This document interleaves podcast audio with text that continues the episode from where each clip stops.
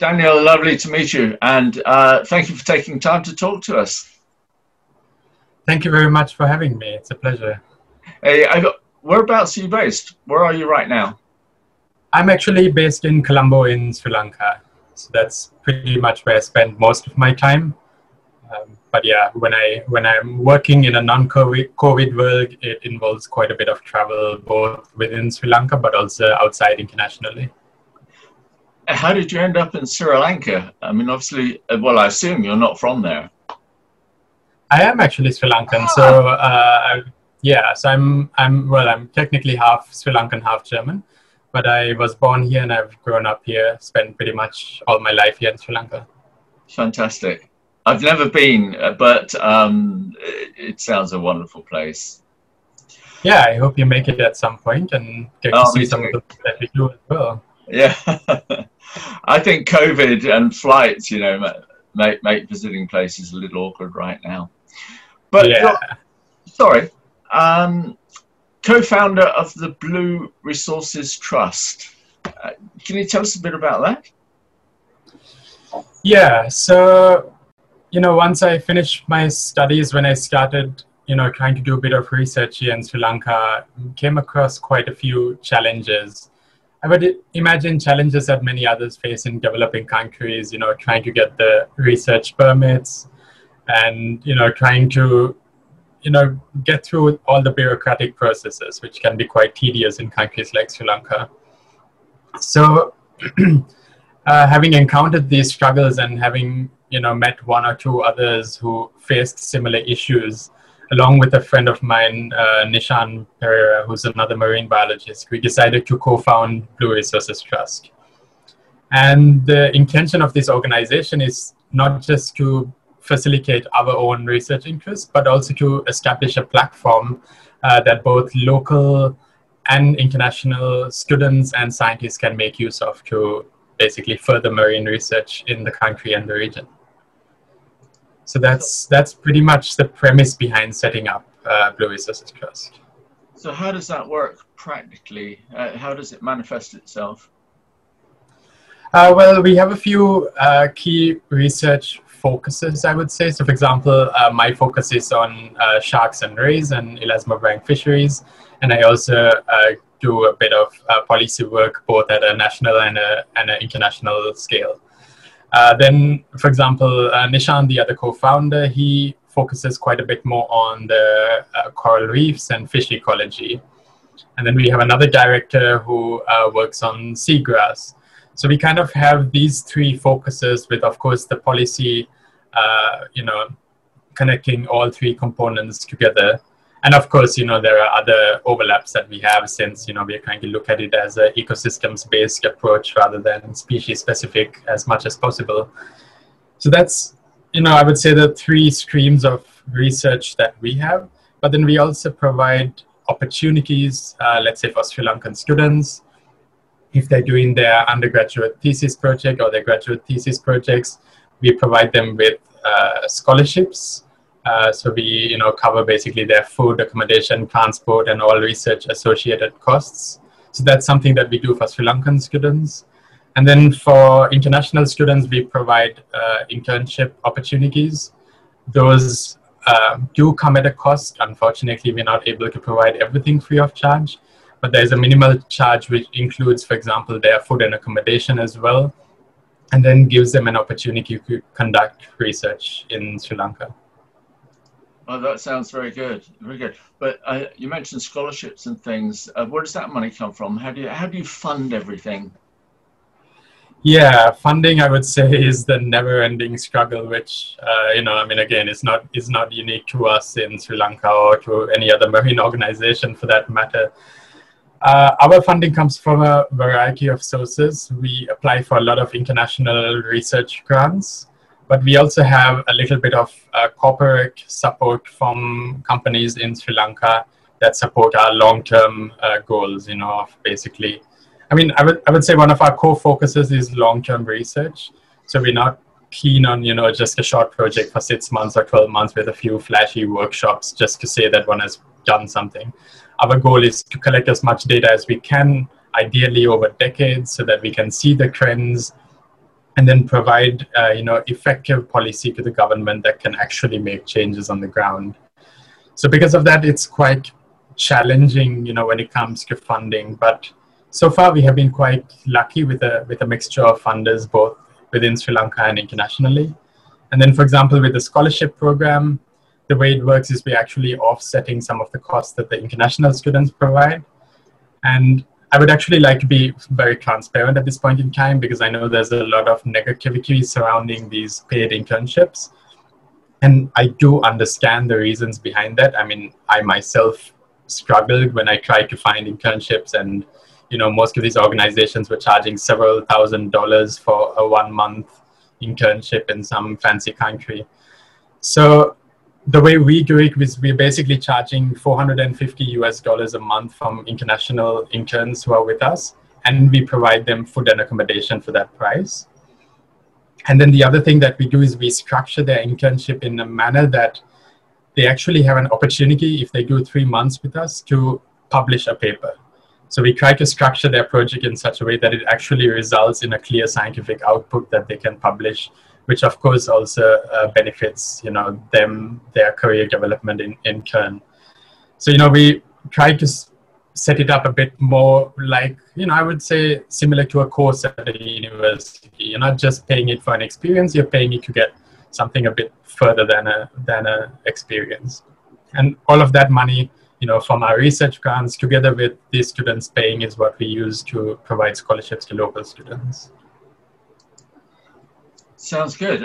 Actually, as you were talking, I was just looking at your website. Um, I'm sure you get asked this a lot. Um, Tokyo Cement Group as a as a as a big uh, as a new supporter or funder. I mean, it's it's just the name. The name says Tokyo Japan, which isn't brilliant for conservation, and Cement Group. Is how is that working? Uh, so Tokyo Cement has actually been one of our long-term uh, supporters of our research, and uh, you know we are actually extremely grateful for their support because it uh, provides a lot of co-funding. Uh, you know, for example, for the running of our field station operations, uh, you know, to support our director of operations. It's funds that's often quite challenging to obtain from other traditional research grants because a research grant is usually targeted just towards a specific project with a specific outcome and not really for the long term running of an organization or of the core uh, expenses. You know, I mean, we have, let's say, a, a, well, we have two field stations actually in Sri Lanka, one on the east coast and one on the north. And it, you know, it, it requires a lot of maintenance to keep these places running. You know, the monthly rent of the premises, uh, you know, electricity costs to maintain our freezers where all our specimens are stored. So a lot of this is quite challenging sometimes to support through traditional research grants, and we've been fortunate to have, uh, you know, corporate sponsors such as Tokyo Cement.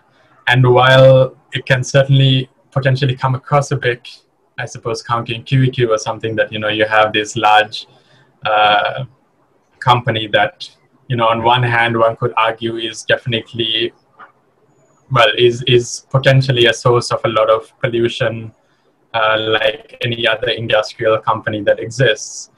Uh, you know a lot of people question is it ethical to be taking funds from such an organization? And it's it's it's not you know it's not a simple answer. And and you know there are people that debate this for years.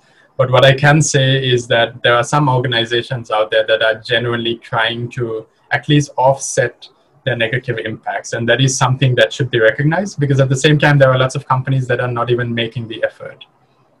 And I think I would sort of differentiate between organizations that, let's say, try to manipulate the outputs of your research. And that is something one has to really differentiate because, for example, Tokyo Cement has absolutely no involvement in the research that we choose to do or in the outputs that we have. They just merely provide us funding. They like the work that we do, and you know that's as far as it goes. And you know we've had very open conversations with a lot of uh, funders who come from corporate backgrounds, and they have you know tried to incorporate changes into how they operate. It's not an easy process, but then at the same time, where does marine funding come from at a global scale? It's you know a lot of large international funders also you know got their money through oil companies or whatever. You know you can trace back pretty much every funding source to something that is potentially unethical or uh, not having a you know completely positive environmental impact. Yeah, that's so true. I mean, you've you've actually answered a lot of my questions that I was just going to bring up. You you you covered it, but it is it, it's an issue that's been going on forever, and I'm sure will continue going on. You know, it's it's where does funding come from, and and actually a lot of us fund this stuff through our investments in our banks and stuff without even knowing it. It's it's um, not all things are as transparent as we'd like. So um, I thank you for your answer on that. That that that actually cleared up a lot for me. Yeah, I think I mean that's a good point that you raised. You know, I mean, you know, just taking a bank as an example, we put our money there, but I mean, they're investing it in return, and we have no idea where or what. You know, so it may not always be the most environmentally friendly choice either. But I think it's the world that we live in. There are compromises, and at the end of the day, if one is using the funding for something good, I think it's better than that funding going just into some other activity that potentially makes things worse. Yeah, absolutely. Tell me, what, what do you think is the most um, important aspect of your work? Oh, that's a good question. I mean, uh, I don't know if I can really pinpoint just one component it's you know everything interlinks the research that we that we carry out on the ground you know we have to be very careful to ensure that that is as accurate and as representable of the uh, situation as possible while at the same time ensuring that you know let's say a policy recommendation we give to the government is something that is feasible and can be implemented. Uh, i think many organizations across the world struggle with this gap between the science and the policy, and there is this communication mismatch. Uh, you know, I would say that I originally came more from a research background, and we have a more idealistic view of the world. You know, for example, we see a species of shark that's being overfished, and we're like, it's overfished, it must be protected, and that's it. But we don't really think about the complexities of uh, you know the actual conservation process the you know how one actually goes about protecting a species. You know there are livelihoods that have to be taken into consideration. And yeah many many different aspects and you know simple practicalities that one sometimes doesn't consider. And i think it's this gap between science and policy that has been causing a lot of issues internationally. And we are hoping that we can kind of fill in that gap that's an interesting thing you say. I mean, the, the gap between research and science and the practical issue of species and ecosystems are disappearing still at an alarming rate. It, one wonders just how much more research there is to do before sensible, effective action to protect what we have takes place. Yes, and I think that is again something that, let's say, traditional scientists struggle with a lot. Uh, you know, there's there's never enough research. There's never enough data. You know, science keeps evolving, technology keeps evolving. We can improve the methodology. Uh, you know, we could, you know, like I say, we are focusing on long-term data here. Uh, if you speak to a statistician, they say it's at least nine years of comprehensive data collection before you can start seeing a trend in species, you know, whether it's a decline or an increase. And, you know, that's a lot of time, sometimes time that species don't necessarily have. So it is, I think, this constant battle, uh, again, I would say largely between, you know, the policymakers and the scientists, where the policymakers are like, you know, give me an answer, what do we do now? And the scientists are either saying we don't have enough data, or they have the data and they want uh, a change that the policymakers are not happy with. So it's it's this yeah constant battle between the two, and I would say it comes down uh, to a negotiation and a compromise. Uh, you know, both parties have to give in at some stage. The scientists have to say, okay, we don't have all the data that we need, but it, uh, this is what appears to be the case. we should potentially adopt a precautionary approach and you know be a bit more careful when it comes to this species, knowing that they're uh, not as reproductive as many other species. So yeah, it's it's just a lot of a lot of difficult conversations that one really has to have when one when one brings these different parties together. I do understand and appreciate how crucial and important research is, you know, for that data. But it seems to me that as we go on year after year after year, nobody looks at the personal point of view, your your eyes, your experiences, people experiences all around the world. Let's say reefs have gone, fish have disappeared, um, ecosystems are now gone as well. I mean, that never seems, as far as I can see, to be taken into account by policymakers. Are they really only listening to hard data? Uh, that's a that's a good question, and I, I, I would say it really varies, you know, from let's say politician to politician or policymaker to policymaker. I, it's you know, yes and no. I mean, I, I see the the struggles that the policymakers have with just using people's opinions because if you speak to uh, fishers across the world, this is not unique just to Sri Lanka. You know, I've, even in developed countries and all that a lot of the time the fishers are like, oh no, there's no problem. Actually, you know, there are skilled fish in the ocean. Uh, it's just that we're not fishing hard enough anymore.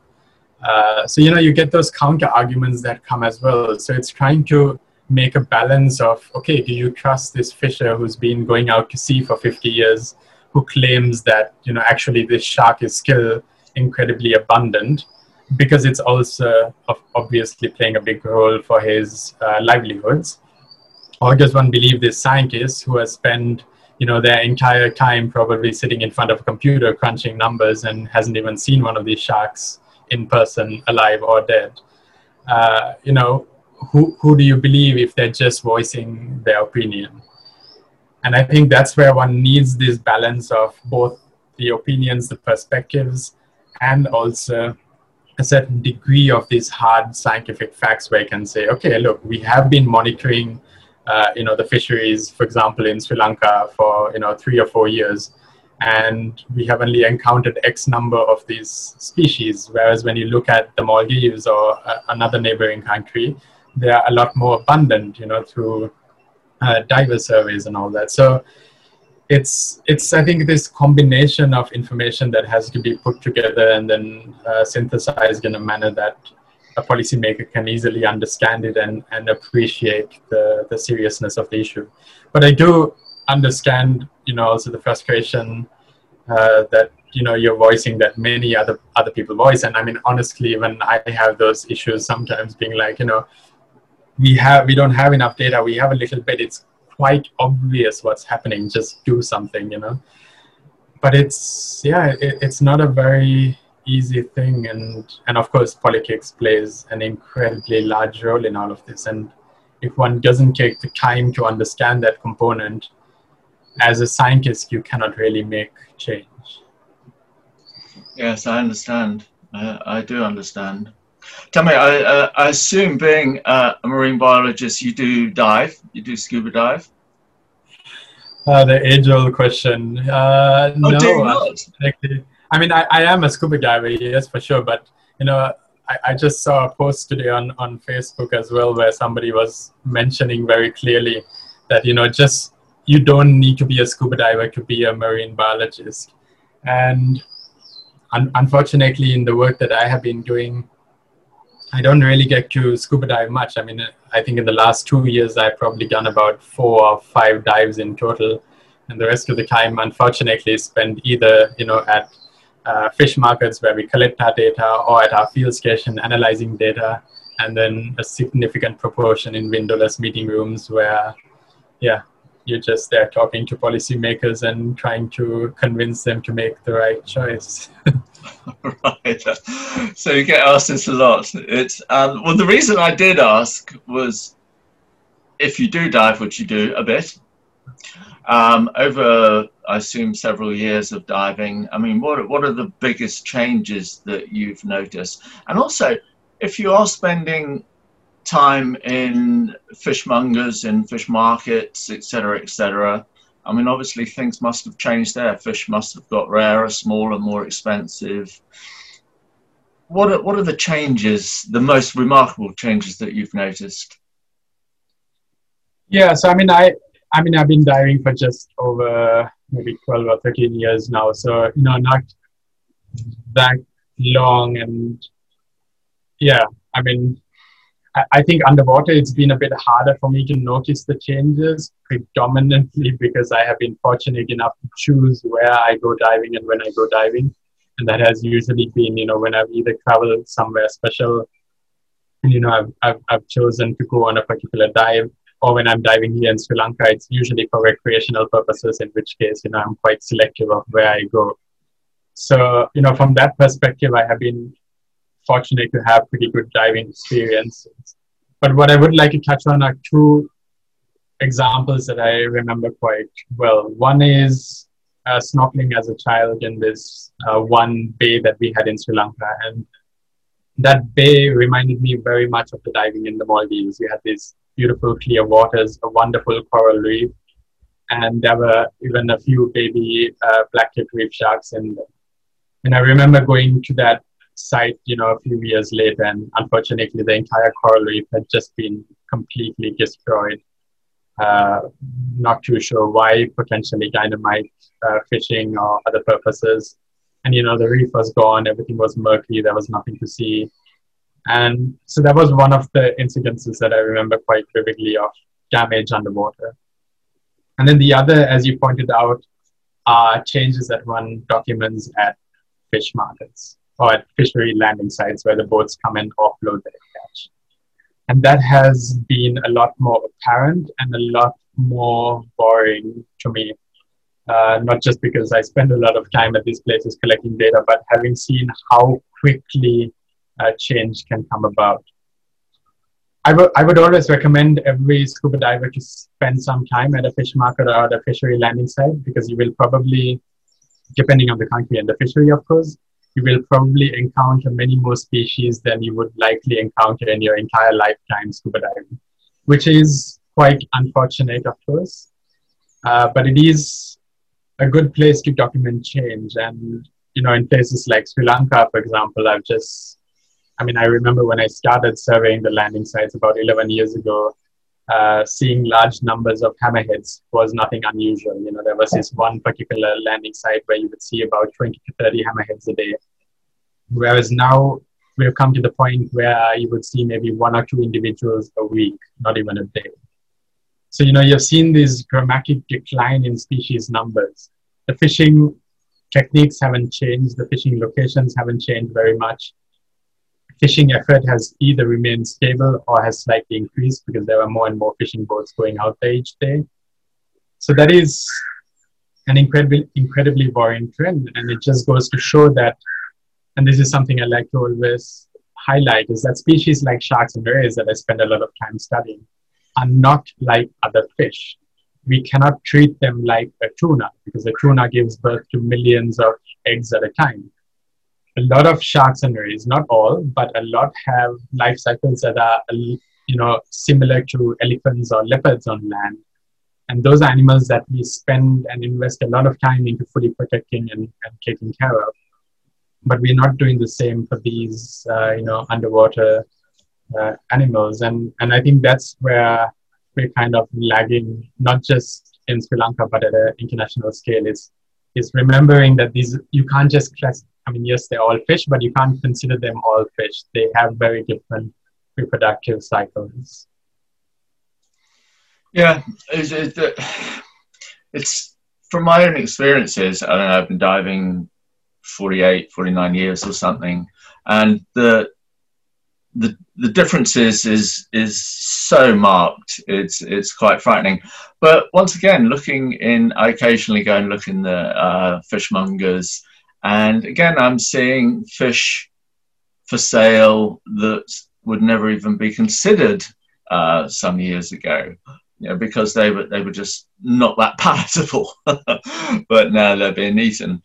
And the thing with fisheries, when you get your local fishery fleets or or uh, communities, fine, it it can possibly be sustainable if they stick to traditional methods. But as soon as you get the industrial global fishing in, then it's a game changer. Everything disappears. In Sri Lanka, do you get those industrial fishing peoples in, or, or are you are you set in fairly well protected waters? So, in in Sri Lanka and the Indian Ocean as a whole, we have a combination of artisanal fisheries and the industrial fleets.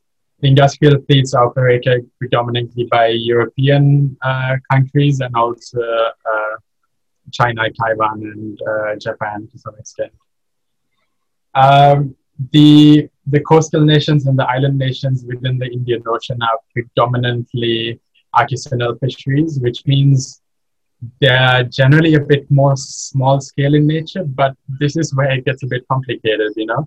Uh, we define them as, as small scale and to some degree a bit more traditional in comparison to these large industrial fleets, but the volumes are very different. So, for example, in Sri Lanka, we probably have, if I remember correctly, somewhere between 20 and 30 vessels that are categorized as commercial or industrial vessels. So that's vessels that are larger than 24 meters in length. But then we have 52,000 registered vessels that are under 24 meters in length uh, that are, you know, fishing throughout Sri Lankan waters and also in international waters. Uh, of course, not all 52,000 venture out. I mean, it's a combination of near-shore vessels and offshore vessels. But there are about 4,500 vessels that are under 24 meters, so in the artisanal category, that are fishing in the high seas, and about 20 to 30,000 vessels that are fishing throughout Sri Lanka's EEZ, so up to about 200 nautical miles, and then you know another 10 to 20,000 that are fishing very near shore. So while you know it's easy to classify pretty much you know I would say 99.9% of Sri Lanka's fishery as an artisanal fishing fleet, it's the volume or the number of vessels that's really, uh, you know, I would say if you put that all together, it's probably equivalent to a, a, moderately sized, and I'm, I'm just guessing here, I, I, could be completely wrong, but I would imagine it's similar to a small or moderate sized industrial fleet. So that is, you know, uh, something that has to be taken into consideration when one looks at different fishing fleets across the world. So it's not just whether they categorize as industrial or artisanal, but also how much fishing effort is really being put into uh, fishing. And I think, and I think that's where it gets very complicated, particularly in places like the Indian Ocean, where you have Sri Lankan fleets that go across. Uh, you know, we've had boats that have gone as far as Somalian waters before the piracy issues. Uh, they occasionally get captured in the Seychelles for illegal fishing there. Uh, they have gone all the way down to Australian waters or Indonesian waters. So they are far, far reaching and therefore have consequences not just within Sri Lankan waters but across the region. And yeah, I would probably say that the amount of fishing effort we have at present is probably too high. Uh, there is quite a bit of evidence that our waters, so the Sri Lankan EEZ is relatively overfished. You know, many fishers say that they have to go into the high seas uh, to capture fish. So it's, it's definitely a problem, not just unique to Sri Lanka, of course, many other countries across the Indian Ocean and across the world are having similar issues. And coming again, you know, this requires a lot of diplomatic discussions and compromise between now the established industrial fleets the developing countries that say, look, we're still in the process of developing. We want to get to the point where we potentially have industrial uh, fleets. So it's this whole, yeah, it, it, it's a very complex issue. And, and that's what I say, you know, as a scientist, it's very easy to say these species are overfished, do something. But then, you know, the moment you start looking at the number of individuals involved, the stakeholders, the companies, it's, it's a very big operation that has to be somehow brought under regulation and, and management. Yeah, indeed. Um, are any of the waters around Sri Lanka protected? Un- unfortunately, uh, Sri Lanka has been lagging a bit behind in uh, marine protected areas. A lot of this was due to the uh, the civil war that we had here that was uh, going on for about 30 years, which of course meant you know that the country had many other priorities. Uh, and then of course it's a lot easier from a technical perspective to deal with the terrestrial environment than the marine environment for a multiple multitude of reasons. So in Sri Lanka at the moment, out of our entire EEZ, we have less than 0.5% that is protected. So it's uh, incredibly low. I mean, we are not, you know, I mean, the SDG goal for 2020 was 10%, while the new international targets are, you know, 30% by uh, 2030. So we definitely have a lot that has to be done in the marine realm. The positive news, I would say, is that the government is quite uh, keen to take steps to uh, overcome this issue of limited protected areas and to look at expanding protection. But like I said, it's now coming to a balance of, you know, how do you take all the all these fishers into consideration, their livelihoods, uh, while at the same time protecting areas for the benefit of the species and in turn, of course, livelihoods. But it's yeah, it's a complex issue. With with with a country like uh, Sri Lanka, I would have thought tourism was um, a huge part of um, the income there. I mean, surely tourism and healthy seas go hand in hand enough to be able to start thinking about it seriously about protecting waters, or or is that not really taken into consideration? It it is certainly taken into consideration. Uh, I would say one of the issues, are maybe not really an issue, but a lot of our tourism for a very long time was focusing exclusively on our cultural sites, on our cultural sites and, and on our terrestrial wildlife.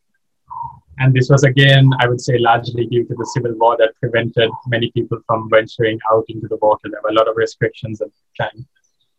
Uh, that was combined with the factor that a lot of tourism packages were being sold where tourists would come and spend two or three weeks in Sri Lanka experiencing the culture. And then for the beach and the marine section, they would usually fly to the Maldives and spend a week there. So the Maldives was always the primary attraction when it came to the underwater world. And that's something that we have to work on to slowly try and attract a bit of that tourism. But what we have to realize is that the product we have here in Sri Lanka is very, very different to what the Maldives has. You know, when it comes to scuba diving, we have very limited uh, seasons because we have the two monsoons that operate. So, you know, the optimal dive uh, you know, optimal window for diving, for example, on the west coast in Sri Lanka, I would say is about three months. It's you can dive for about six to eight months of the year, but the best time is for about three months. And even during those three months, you're not guaranteed, you know, the amazing visibility that you have in the Maldives. And unfortunately, due to probably a lot of overfishing, but also uh, sort of the topography of our underwater, uh, you know, area around Sri Lanka, means that we don't have a lot of marine megafauna. Uh, so unlike the Maldives, where they have you know deep waters very close to shore, we have this combination of you know shelves on the west coast that stretch out a bit further offshore to then the south where it gets deep but incredibly deep, you know, to about 2,000 meters, uh, just about you know two three kilometers offshore, without you know the beautiful coral reefs that the Maldives has. So it provides a lot of other opportunities. So, for example, uh, you know, when it comes to the cetaceans, the whales, the dolphins, we have, uh, you know, very high reliability of seeing those animals as a tourist. Uh, but unfortunately, I would say with other megafauna like whale sharks or manta rays, we don't really have, uh, you know, those consistent enough uh, compared to other countries to be able to market it as a as a tourism alternative. So the tourism or rather the marine tourism in Sri Lanka has been largely restricted or focused at the moment on, on the whales. and to some degree on scuba diving when it comes to the wrecks and all, because we have very good wreck diving in Sri Lanka. Ah, really? I didn't know. Uh, yeah. But of course, as you know, you know that's that doesn't appeal to all the divers and is sure. you know somewhat specialized to a certain degree. So yeah, it's it's not as easy to say that okay, we can potentially let's say reduce fishing significantly and, and transition into sustainable uh, into yeah sustainable ecotourism. It's unfortunately not as easy as that. Daniel, it's been an absolute pleasure talking to you, and thank you for um, you know all that you've said. Um, one extra thing, which is totally different, although uh, it all comes together in the end. Pigeon Island tropical wear. I just caught, caught got my eye again on your site. Um, that's clothing or beachwear made from um, upcycled plastic waste. Yeah, so it is. It is a company that is uh, trying to encourage other textile manufacturers that you know there are alternatives to the traditional uh, methods used, and that upcycling is a method. Uh, so they are, you know, basically looking into this technology where they recycle plastic water bottles. Uh, it goes through a particular process, and then one basically comes out with some sort of a nylon thread that can be used uh, to manufacture you know swimwear in particular. Uh, so that is something that they have been doing, and they have been uh, trying to support us in in small ways. They're not, yeah. So it is encouraging to see that there are these different um, companies coming about trying things in a slightly different manner. But yeah, it's it's a combination of you know is that making enough of a change or is there for example an issue because you know my, my concern always is like well people see this as upcycling or recycling of a plastic and then therefore they don't feel as bad uh, about using that particular plastic as as they would previously. So that's a sort of balance that i still haven't figured out to see which way people are leaning towards. Uh, i hope that there is enough awareness out there to realize that the best case is that one doesn't use the plastic at all or that one reuses it as it is as much as possible. Uh, but hopefully, you know, to some degree, at least this will help reduce some of the plastic waste that may otherwise end up in the ocean, or at least make sure that it gets used one more time before it is discarded. no, no, that was a, um, an excellent answer, and, and you, you, totally echoed my thoughts. It's um, yeah, it, we do kind of sit back on our laurels and say, well, it's being recycled and used into this, but I agree with what you're saying. Let's not use it in the first place. It's yeah. there are better alternatives, absolutely. Daniel, well, well leave it there. And uh, once again, thank you very much for your time. And uh, I just wish you best of luck with all of your future projects. Thank you so much, and it's been a pleasure talking to you. Uh, thank you, Daniel. Bye for now. See you. Bye.